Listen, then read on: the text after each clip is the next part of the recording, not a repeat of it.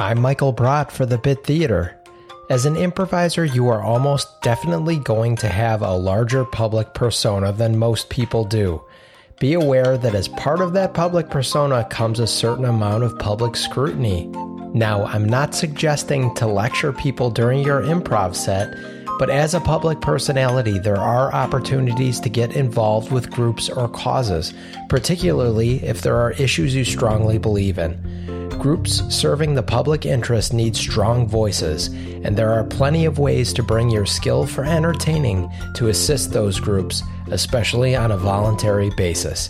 Don't hesitate to get involved. That's your improv tip for the day. Stay safe, stay healthy, love each other, and I will see you next time.